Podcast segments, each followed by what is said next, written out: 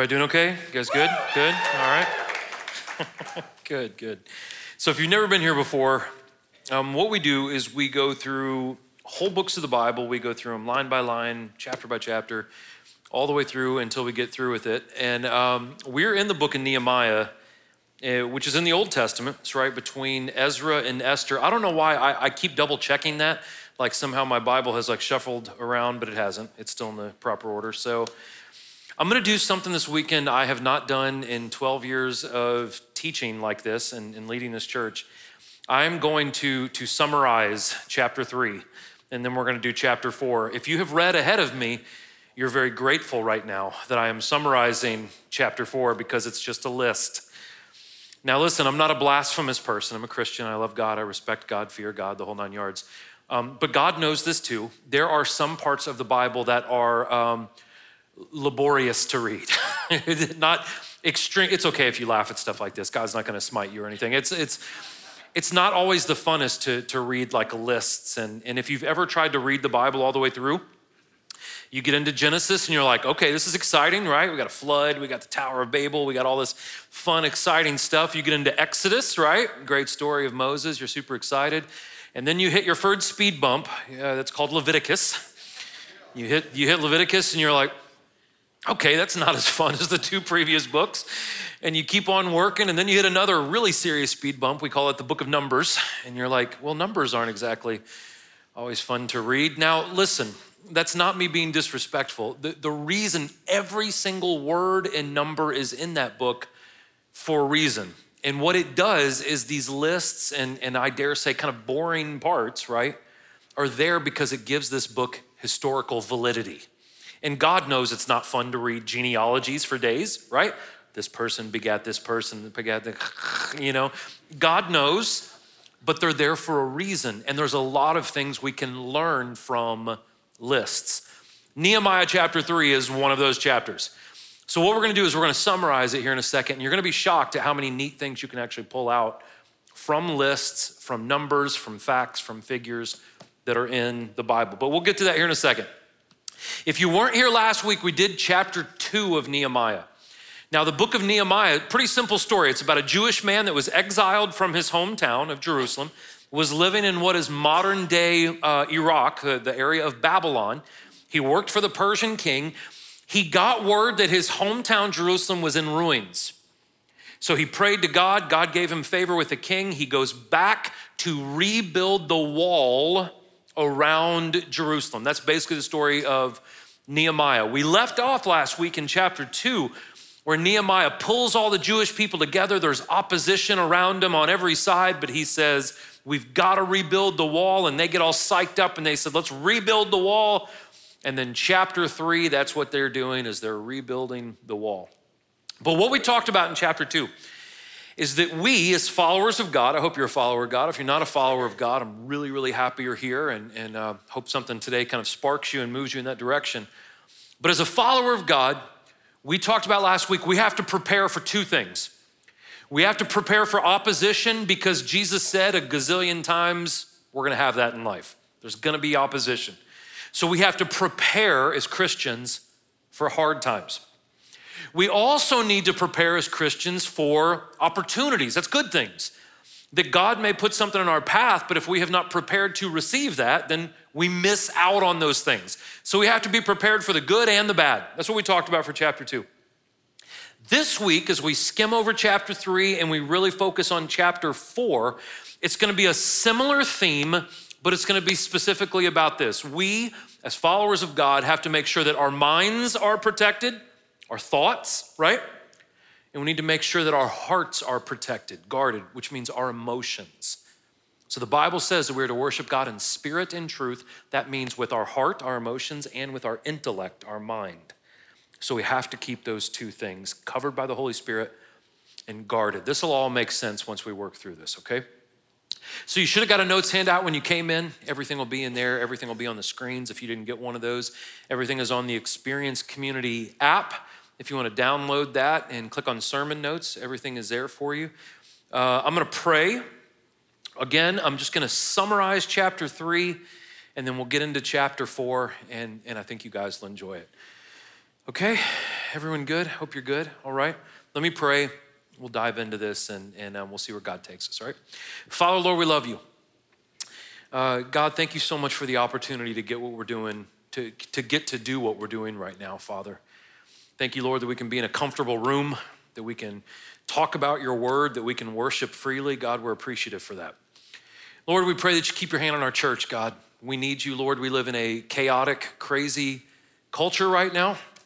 And Lord, I pray that you give us uh, your favor and that you give us your wisdom so we can navigate, God, all the, all the things that we have to come up against. We don't just pray for our church, Father, we pray for every church in our city. We pray for our other campuses and the cities uh, that they're in and the churches in those cities. And Father, of course, above all things, we just pray that our study today, that it honors you and makes you proud. God, we love you and we thank you, Lord, in Jesus' name. Amen. Okay, so when you get into chapter three, chapter three is about Nehemiah assigning people to build the walls.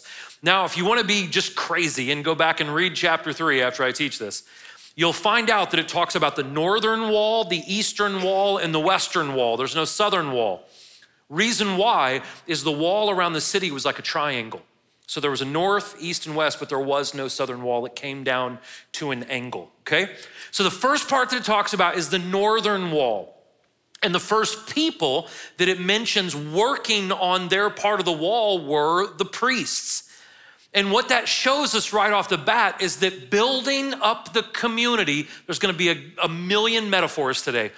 Building up the community is a spiritual thing, and all of the followers of God should be engaged in building up the community. Okay? That's why the priests are mentioned first. They dedicated their part of the wall when the entire wall was built. We'll see later that they dedicate the entire thing to God. We also see that there was some group of people that had nobility in their group, and, and Nehemiah says they didn't lift a finger. Here's a lesson in humanity Humanity 101. There will always be people that think they are too good to do the dirty work. And we see this, right? Humans have not changed much in the last 2,500 years. And there were lazy, snobby people in Nehemiah's time, just like there are right now. None of you, right? These are other people, somewhere, somewhere distant. Not, not any of us, right? At least I hope not. Okay, so we talk about the northern wall, learn a couple of interesting facts. We talk about the western wall, some other interesting facts. We learn that everyone was responsible for building up the portion of the wall directly in front of their home not just in front of their home, but also in front of their place of business. So, your home, you took care of this part of the wall. You also took care of that part of the wall where your business was. Now, what is important about that is we learn that first and foremost, yes, we want to help everyone around us, but we have to make sure that our home is in order first before we start trying to take care of everyone else's business. Jesus actually said this. Before you start pulling splinters out of your neighbor's eye, make sure you get the piece of wood out of your own, right? Matthew chapter 7. So, this principle is throughout the entire Bible. It even says that for ministers, people like myself, or, or even if you're a small group leader, if you're doing ministry, you have to make sure your home is in order before you can start giving everyone else advice on how to put their homes in order. It's just logic, guys. It's just very simple stuff. We also see in the mentioning of the, the Western Wall, we see that there is a father that is doing the work with his two daughters. I have two daughters, so I think this is kind of neat. What that shows you is, is it wasn't just the men doing all the work, the women were in there doing the work with them. And not just women, young women. So you had both genders, you have young and old, which, which shows us everyone contributes to the building of the community. So if you're a young Christian in here, you're not exempt from helping build up the community, the kingdom of God you're to be doing it too because we all have a role to play. We all have a purpose. We learn that from the second part. We learn from the third part, which is the eastern wall. We see the merchants doing their job. We see the Levites, that was the pastors, doing their job. We see the influential people of the community working hard.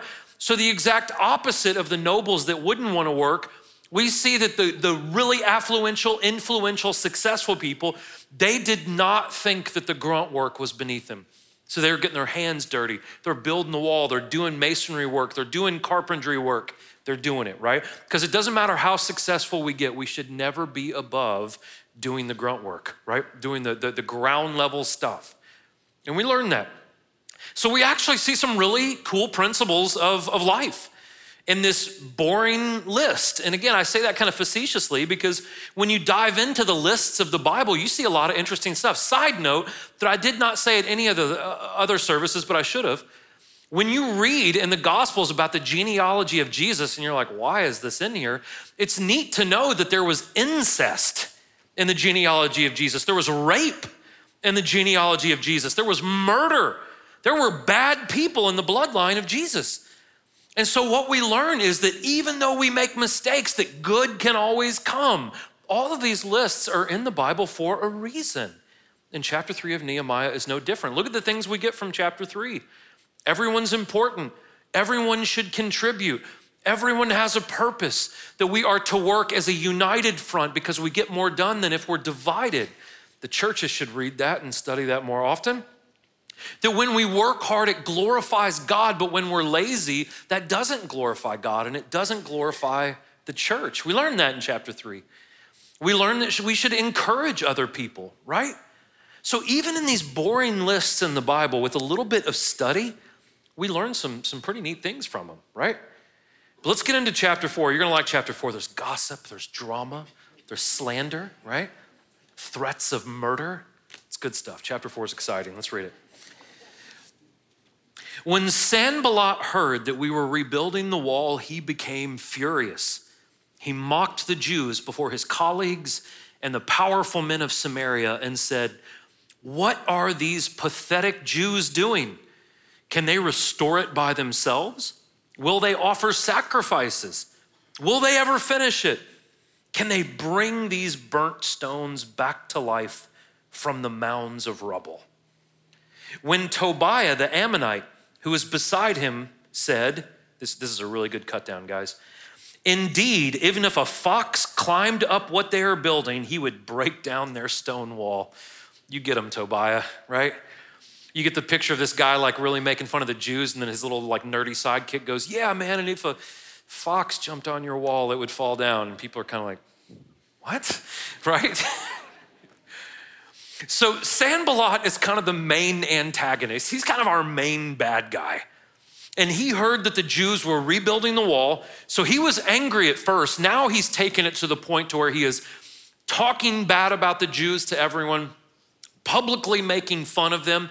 And the reason why he did this, and this is a good life lesson, the reason why he was a bully, basically, is because he was afraid that they were a threat to his status.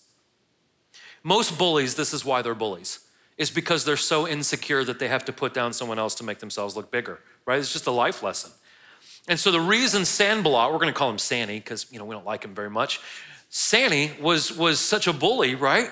Is because he thought uh, that they were less than him. So he talks trash about him to his countrymen, to the army, hopefully kind of antagonizing them to, to push them into fighting the Jewish people. Now, here's what's important Let's talk about words for a second. So, what we say, how we say it, who we say it about or to is extremely important when you get into the Bible. So, Sanballat not only thought that their purpose was dumb, he honestly just looked down on the Jewish people. He thought they were inferior to him. And when he said these things, these things came from the heart. Now, the Bible says, Jesus in particular said that what comes out of our mouth is residing in our heart. Out of an abundance of the heart, the mouth speaks. So here's the thing whenever I hear Christians, right, and they get upset and they say, well, F this and F that, and they lose their mind, they go on a tirade, and they're like, oh, that wasn't me. I don't know where that came from. That was you, and I'll tell you exactly where it came from. It was festering down here. Because when those things up come up according to Jesus, they have been they have been residing in our heart. So what we need to do when we have those outbursts and say things that we shouldn't say, that's a problem that we need to address and we need to get to the root of that and make sure that that evil is is removed from our heart so it doesn't bubble up again and we don't destroy people and tear people down and, and really uh, uh, do things that are displeasing to God. Because what we say matters. It's a good barometer of the state of our heart, quite frankly. And that's why the Bible says the tongue is the most unruly member of the body. James, who is the biological brother of Jesus, who wrote the book of James, said this in chapter three. He said the tongue can either be used to tear things down or the tongue can be used to build things up. So if the tongue is this powerful, if our words are that powerful, the Bible says that the only thing that can tame the tongue is the Holy Spirit. Well, I'm just from the north, so I'm just kind of a jerk sometimes, right? You like how I used a southern accent to say I was from the north? I didn't mean to do that. But we also, we always use these excuses, right? Well, I just got a bad temper. Well, you need to pray about that bad temper because it's sinful, quite frankly. Well, I just cuss sometimes. Well, you need to watch your words because the Bible says not to use abusive language. That we should, we should be letting the Holy Spirit, inviting the Holy Spirit take control of our tongue. That we use our tongue not to curse and, and put people down, because the Bible says blessings and cursing shouldn't come out of the same mouth. That we should be saying positive, edifying things. I'll be honest, man, in America, this is probably our biggest problem. We just can't shut up. And we constantly say things, and then we wonder why we don't have any friends, and we're like, it's because your mouth never stops. Why the Bible says, be slow to speak, right? Think about things, think, and then speak. Not speak and then, oh crap, I gotta clean that up, right? Also, influence matters. So I, I, pick on Tobiah, right? He was kind of Sanballat's sidekick and not the guy who would win the Your Mama contest in the 80s because his cut downs aren't very good, right? So he hears Sanny. You guys in your 40s are like, I remember that. I said horrible things about my friend's mom. Anyways, Tobiah, who is influenced by Sanballat, hears all this negativity and he goes, Well, I'm going to jump in on this. And so, what we learn from that is very, very simple, right? Again, this is life 101. Not only do we need to be careful about what speaks into us, we need to be careful about how we speak because people are always listening. If you're a parent in here, you know who's really listening? Your kids. Well, I don't know why my kid got in a fight at school today and cussed out another kid and spit on him. Probably because he's seen how you talk to your wife and they're mimicking what you're doing. Probably seeing how you guys yell at each other and scream. Or when you're shocked that your kid does something, but you let your kid watch whatever the heck they want on YouTube and on social media and on Netflix, and you're like, well, how did my kid learn that word? They learned it from you or the things that you've allowed around you, right? So, not only do we need to be careful about what influences us, we need to be careful because we're an influence to others, right? And so the Christian needs to make sure that we are never slanderous. Let's talk about this in particular. Do you know the definition for devil is slanderer? So when we as Christians go around and talk bad about people, there's no more like the devil we can be than with our tongue slandering others. Do you know the word Satan means accusatory or the accuser? So when we're constantly accusing people, there's no more like Satan than we could be than when we're accusing people. So we as Christians need to make sure we're not slanderous and we're not accusatory all the time. Okay? Very, very important. Next part. This is Nehemiah. Listen, our God, for we are despised.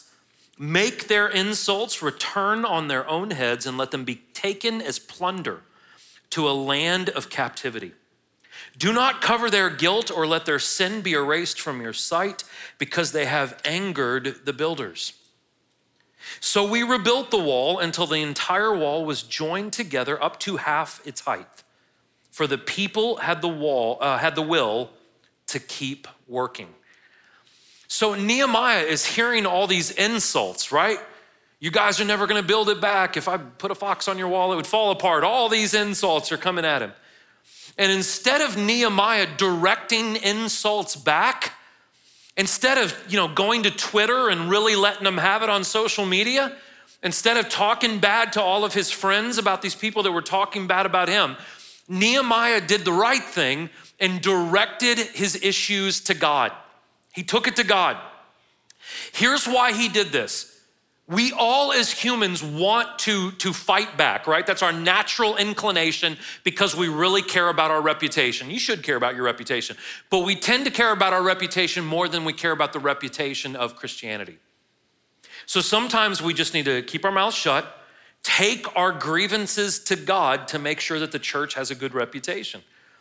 So, a lot of people have criticized Nehemiah for his prayer because if you go back and read it, it's actually pretty harsh. Nehemiah's like, let them be taken captive and, and let these things happen to them. And, He's not doing that because he just wants bad things. He knows that if anything is going to be done with this injustice, vengeance belongs to God. That we don't take it into our own hands, we give it over to God, and God will deal with these adversaries. Nehemiah understood this. But one of the things he says is he's, he says, let them be taken as plunder. What Nehemiah was praying to God was let the same things that happened to the Jewish people happen to all these neighboring people. See, what happened to the Jews is they were taken captive, they lost their identity, they lost all their belongings, they lost all their prosperity and their freedom. And it was the best thing that ever happened to the Jews because that's what turned them back to God. So, what Nehemiah was saying is God, the same thing you did to us, do to these neighboring cities, and maybe that will humble them. You guys ever said that prayer? This should be a last resort. You ever prayed for something and said, God, whatever it takes? Anyone else ever done that, right? Someone is so lost, they're so distant from God, and you say, God, whatever it takes. If it takes a car accident, if it takes them getting a, uh, an illness, if it takes them losing someone, whatever it takes, God. And that's a, that's a last resort prayer. God, we just want people to be humbled by you and saved, so whatever it takes. But that's what Nehemiah prays that difficult prayer of whatever you got to do, God, do it. Ultimately, though, what Nehemiah did is he left the results to God. He did not get instant justice, it didn't all get taken care of immediately. So he took the problem, gave it to God. He took the enemy, gave it over to God. And here's why. This is really good. Corey, this is really good. Th- thank you. I was really proud of it when I wrote it. Nehemiah had a job to do, and he did not have time to wallow in offense and wallow in anger. Now, listen to me, Christians. Christians get angry and offended more than probably anyone else. We're constantly offended. We're constantly angry, right? We go to Disney World and there's a rainbow flag somewhere in the distance, and we're like, oh, never watching another cartoon, ripping our Disney shirt off and rebelling against everything now. Looks like my kids are gonna wear blinders until they're 27 now. We see a movie on Netflix that comes out that doesn't align with our theology, and oh, Guess we're canceling all of our streaming services. These are all secular organizations. You guys know this, correct? They're not Christian organizations. So we keep expecting non Christian organizations to follow Christian values, and they're never going to. So instead of us constantly being offended and angry, why don't you get to know some non believers? Maybe they'll become believers. Heck, maybe one of them will become CEO of Netflix one day. And maybe they'll stop making blasphemous movies or whatever the case may be. But listen, here's the thing, Christians. We have a job to do, and our job isn't to be offended and take it to Facebook. Our job is to go out and make disciples of all nations, baptizing them in the name of the Father and Son and the Spirit, and teaching them everything that Jesus taught us. That's our job. Our job isn't to wallow in our offense and in, in, our, in our anger. But that's what we've done in the United States for the last 40 years, and that's why we have the resulting culture that we're living in right now because we have not made disciples. We've just been ticked off about everything we don't agree with. So we need to go out and be the light in the dark like Jesus commanded us to be. Here's the bottom line God sees everything that everyone's doing. And God is a righteous judge that will reward those that deserve it and punish those that deserve it. And we just need to rest in that. My Facebook post is not going to like quicken the judgment of God. I just need to rest in the fact that God sees the good and evil in the world and He's going to deal with the good and evil in the world. Everyone's good, right? Man, you guys are so quiet. Okay, it's cool. It's cool. Let's get to the next part. When Sanballat, Tobiah, and the Arabs, Ammonites, and Ashdodites heard that the repair to the walls of Jerusalem was progressing and that the gaps were being closed, they became furious. They all plotted together to come and fight against Jerusalem and throw it into confusion. So we prayed to our God and stationed a guard because of them day and night. In Judah, it was said, The strength of the laborer fails since there's so much rubble. We will never be able to rebuild the wall. They're discouraged, is what they're saying. And our enemies said, They won't realize it until we're among them and can kill them and stop the work. When the Jews who lived nearby arrived, they said to us time and again, Everywhere you turn, they attack us. So I stationed people behind the lowest sections of the wall at the vulnerable areas. I stationed them by families with their swords, spears, and bows. After I made an inspection, I stood up and said to the nobles, the officials, and the rest of the people this is really good, listen to this. Don't be afraid of them. Remember the great and awe inspiring Lord and fight for your countrymen, your sons and daughters, and your wives and homes. That's good. So, what has happened is now we see all of the antagonists. It's not just Sanballat and, and Tobiah. You have people from the north, you have people from the south, the east, and the west, literally all the way around the Jews who hated them. And now the aggression has stepped up so much that they're making threats, killing people, hurting people, fighting with them. So they were from every corner around Jerusalem, all right? So what they were doing, Sanballat, look at this, this is very important. Sanballat basically launched a campaign of propaganda. They were going to get the word out that we have people in your town, and when you least expect it, we're going to kill you. We're going to take your wives, hurt your children, right? We're going to start this propaganda. We're going to control you, confuse you, let you live in fear all the time by our propaganda. Now, this has nothing to do with COVID. I knew everyone this weekend, he's talking about COVID. I'm not. We live in a culture, though, right now, that has been trying to control us with propaganda for decades, a long time. Let me give you an example, right? The women in this room, you're never gonna meet a good looking man unless you're a size zero, unless you buy this certain product and put it on, unless you're willing to show some skin, right? Unless you're willing to compromise some of your sexual integrity, you're never gonna get a man. And so we're constantly bombarded with all this media that says that, right? all these slogans and ads and these women that have probably been photoshopped anyways. If you don't look like that, you're never gonna get a husband. And so there's this fear struck in you that gets to compromise your integrity. We see this all the time with men, right? On different movies. If you don't have a six pack and if you haven't slept with 6,000 women by the time you're 19 years old, and all this different garbage that we're pumped into, and there's this fear, there's this control, there's this confusion. We see it all the time in our culture. Social media, right? This generation coming up, the greatest fear they have is the fear of missing out on something. So we get on social media and we got all these friends. We don't really have any real human friends or interactions, but I'm really popular on this digital plane somewhere, which is all garbage. And so the whole time we are confused and we think we're living, but we're not living. We're so busy taking a perfect selfie of the Grand Canyon that we never go into the Grand Canyon. This is the culture that we live in. We're so busy taking a picture of the food that we don't eat the food. It's cold now, right? Because you had to get that freaking picture on Instagram. Now your spaghetti's cold. I don't know anyone who takes pictures. Of that's kind of a boring food to take pictures of. Your beef Wellington is now cold. I don't know. So we constantly live in a culture that is trying to scare, distract, control, and confuse you. This is why, listen to me, brothers, sisters, this is why your identity cannot be found in the color of your skin or the passing fad or your sexuality or your gender, all these things, right? This is why your identity has to be found in the Word of God, the principles of the Word of God, and the only thing that you were created in the image of God. Because everything else is fleeting, it's passing, it's ever changing.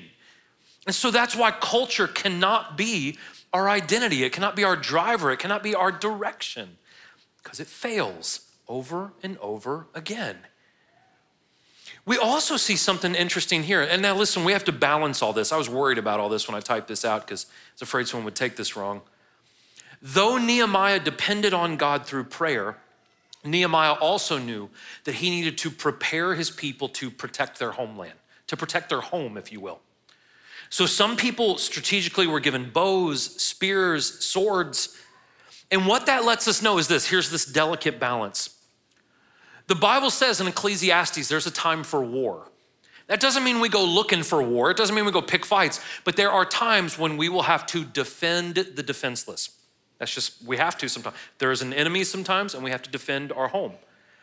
The Bible also says that we are to live at peace with everyone as long as that is possible. So there's this weird balancing act in that.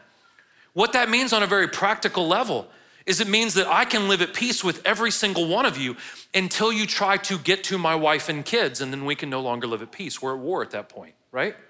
If you're gonna try to hurt them, God has put them under my care and I will protect them at all costs, right? And this is that weird balance of both trying to live at peace with everyone as long as I can, but if you're trying to hurt the, the, the defenseless, then I need to stand up for them, right?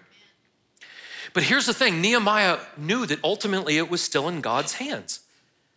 I love this speech. He says, It is all up to God, but fight for your countrymen, your sons, your daughters, your wives, and your homes. But he knew that ultimately it was still up to God. And again, here's where I was afraid someone would take this out of out of line. They're like, well, that's right. I can, I can, I can walk around with my, my bazooka tied to my Nike shorts and Kroger, and that's what I can do now because the pastor said that. I get to defend my family, right? Bazooka Nike shorts. Here they are. Listen, you can strap bazookas all the way around you and have just guns and AR 15s coming out of everywhere. If God wants your time to end, your time's gonna end. And if God wants you to live, you're gonna live. We can be wise. I don't know if a bazooka on the shorts is wise, but you know what I'm saying? We can, we can defend our home. I suggest that you pray tonight for God to protect you. I also suggest you shut your front door and lock it, right?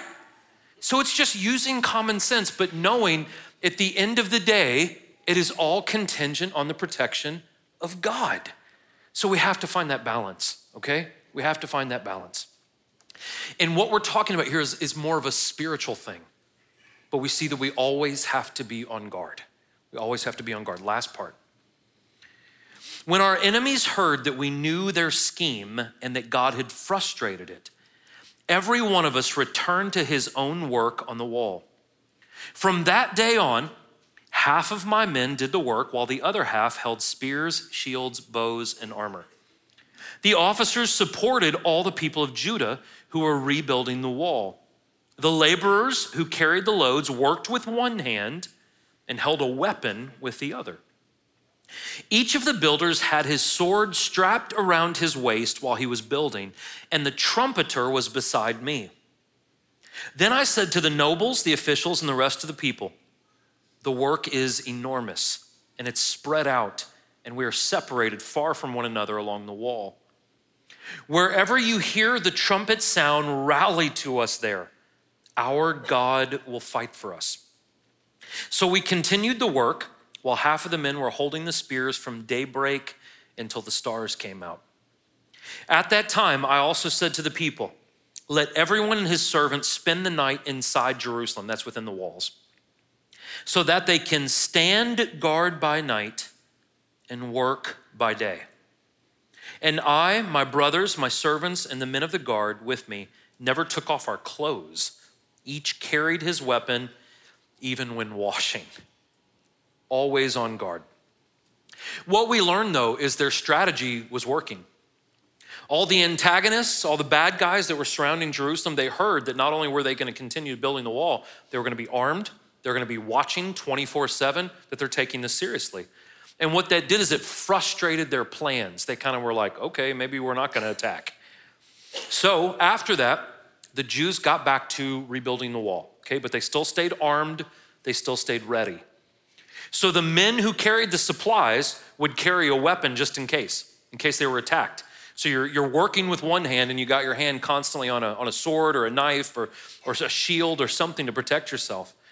And then there was someone that had a trumpet that would hang out next to Nehemiah. And if, if they came under siege, they'd blow the trumpet, everyone would surround around where the trumpeter was, Nehemiah would give them instruction. So Nehemiah was honest.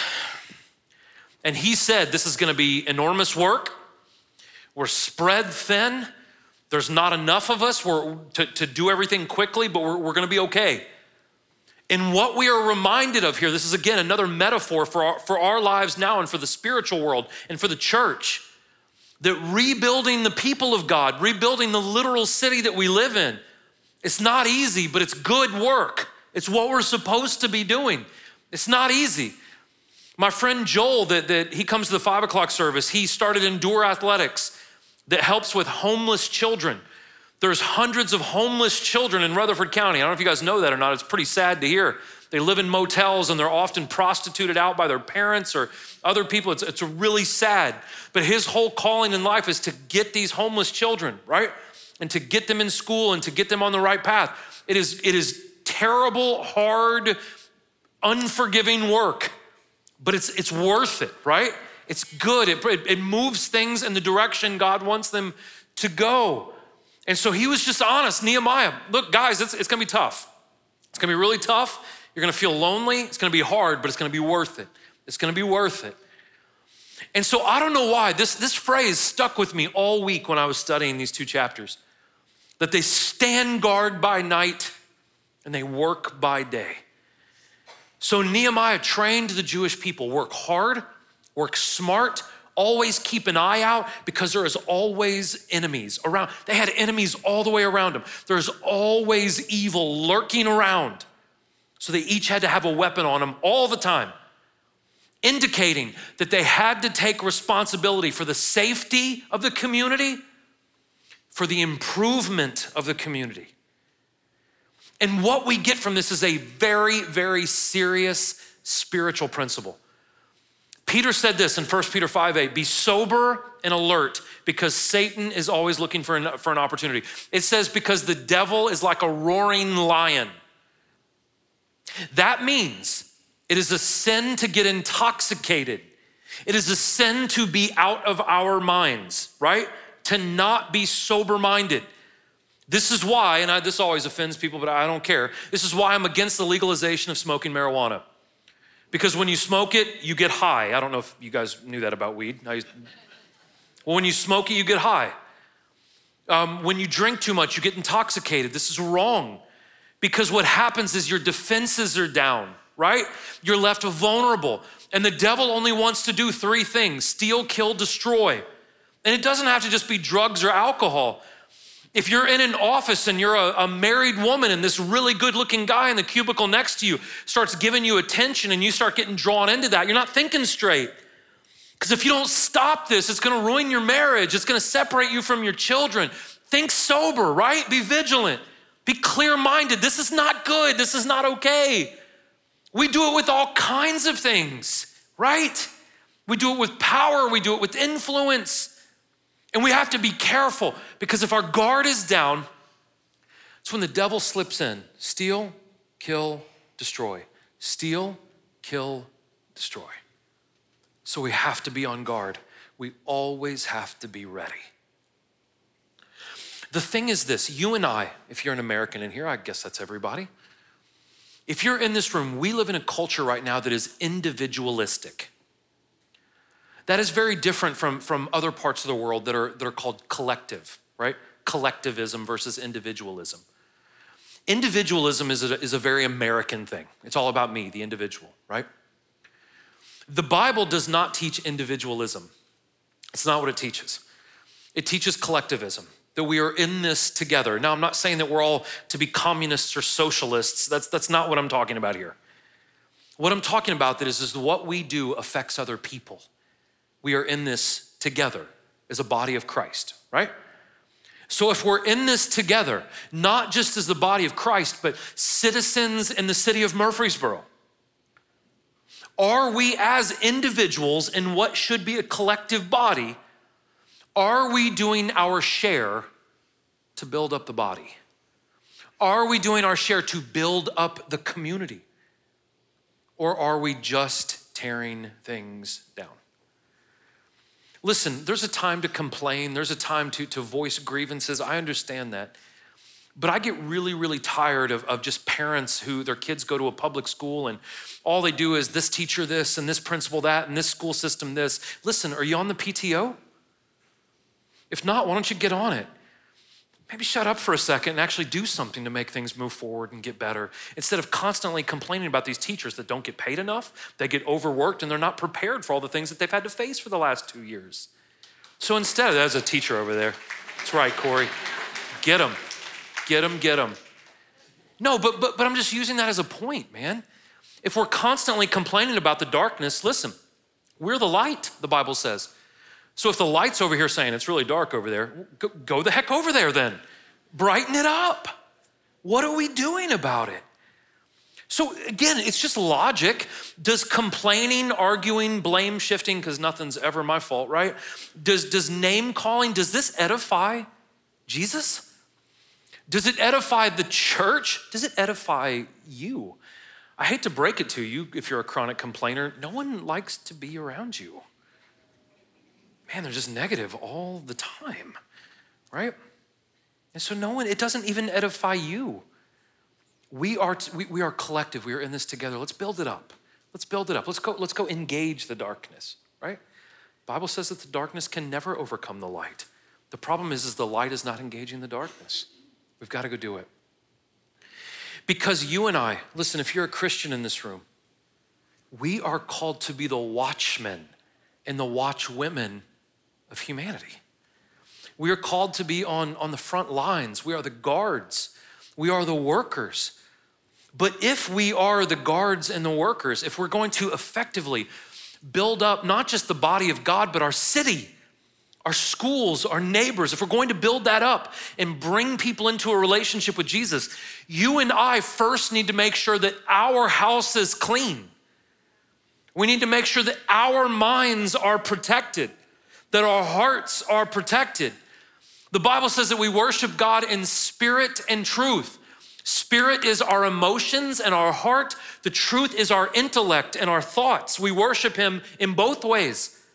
That means that we need to take care to, to, to have the Holy Spirit guard our brain, guard our thoughts, and also guard our emotion and our hearts. But in order to do that, we have to be aware and we have to be cautious that there is evil at every turn. In every direction. The devil is roaring around, walking around roaring, trying to find an opening to get in. So we have to know, right, that all the gates are being repaired, that, that all of the walls of protection are, are there and strong. So, how do we do it? Because I'm sure everyone's like, yes, Corey, I got it, right? Like, like my mind needs to be protected by the Spirit, my heart needs to be protected from the Spirit. How do we do it? I'm glad you asked because Paul gave us a detailed list on how to do it. Ephesians chapter 6 says this is how you arm yourself spiritually to protect your mind and to protect your heart. The first thing Paul says is you need to be armed with salvation. Oh, what does that mean? I was saved when I was 14 at a camp. I accepted this thing. I said this prayer that was scripted out on the back of this handout. I'm good, right? Salvation means you have a relationship with Jesus. Well, Corey, I have a great relationship with Jesus. How often do you pray? I don't pray. You have a good relationship with your spouse? Yes. Do you talk to them? Yes. Funny how that works, right? If you have a relationship with Jesus, it means you talk to Jesus on a regular basis. Listen, let's just talk real here for a second. It's the 11 o'clock. We have, we have all day. Um, the world is crazy right now. You need to be praying every single day. Every single day. If you have children, you need to put a hand on your child. I'm not joking. I do it every single night with my two girls. And if I can't, if I'm out of town or something, my wife does it. Every single night. God, keep your hand on my kids. Protect the schools they go to, protect their teachers, protect their friends, protect them spiritually, physically, mentally, whole nine yards. God, keep your hand on my kids. You need to do it every single day every single day. You need to pray for your spouse every single day if you're married. You need to pray for your neighbors every single day, whether you like them or not, whether you have a relationship with them or not. You need to pray for your city. You pray for your country. You pray for yourself. You have to have a relationship with God if we're going to be protected mentally, if we're going to be protected emotionally. Not only do we need to pray, we need to live in righteousness. That means we do what is right. We do what God tells us to do through His Word. Here's the thing if we did what the Bible told us to do, 99% of the problems we face would be non existent. If we handled sex, because everyone wants to talk about that in church, if we handled sex the way the Bible tells us to handle sex, one man, one woman exclusively for life, the majority of insecurity in young women who've been taken advantage of, it wouldn't be there. Unwanted pregnancies wouldn't exist, STDs wouldn't exist. There would be no such terms as baby mama and baby daddy and things like that. My husband, my wife. All these problems, and I'm not trying to make anyone feel bad. Listen, I lost my virginity before I was a Christian. 95% of you have too, according to statistics. And the majority of problems we have is because we don't live sexually the way the Bible tells us to live. We look at pornography, we do all these other things, and all it does is destroy us, tear us down, makes us live in shame and guilt and all these other things, and we wonder why we have all these problems. It's because we don't live righteously. So we have a relationship with God. We do what God tells us to do through the Word of God.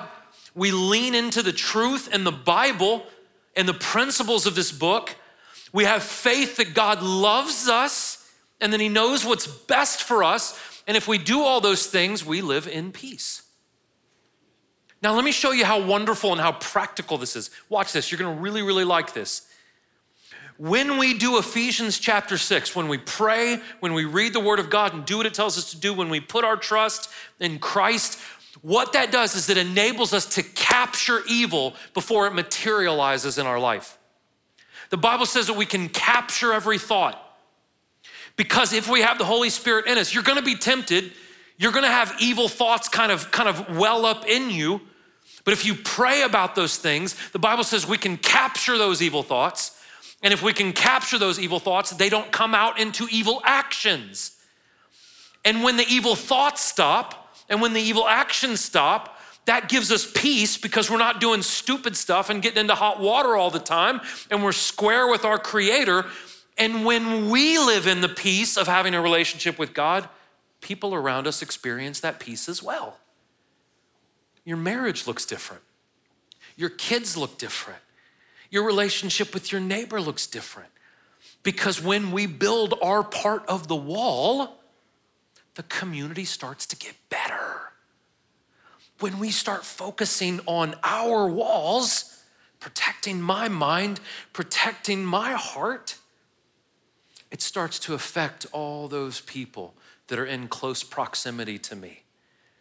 And if they get affected, then it starts, this is called discipleship. It starts affecting those people around them. That's why Jesus didn't focus on millions of people. Jesus focused on 12. And he poured into them and he taught them these principles. And then those 12 eventually turned into billions. Simple stuff that we have to guard our mind, that we have to guard our hearts, and we do it by Ephesians chapter 6, right? And we build our part of the wall. Isn't that fun? Would you bow your heads with me, please?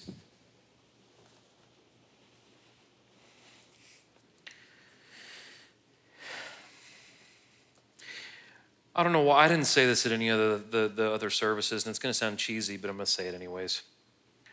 I don't care how broken your wall is, there is no wall in this room that's beyond repair.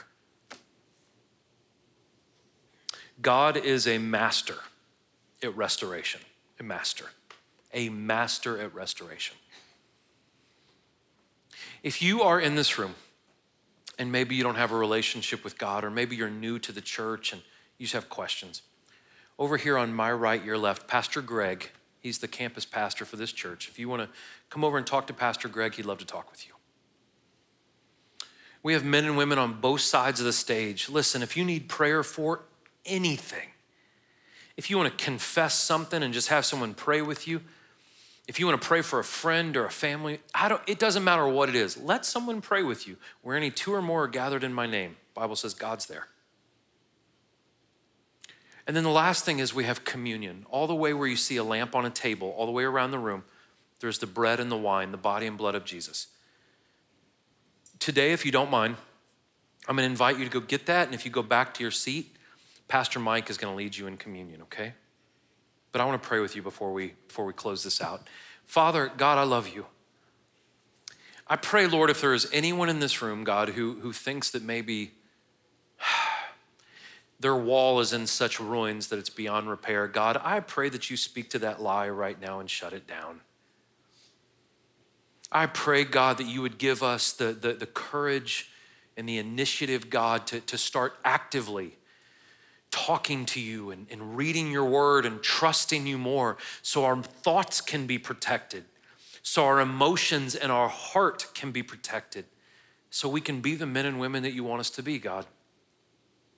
Lord, I love the people in this room, God. protect them, keep them safe. God, cover them up, cover up marriages, cover up the parents. God, cover up the children. Protect us and keep us safe, God. Lord, we love you. We thank you. We pray all these things in your son's name, God, in Jesus' name. Amen. God bless you guys. I hope you have a great week. You're, you're welcome to help yourself.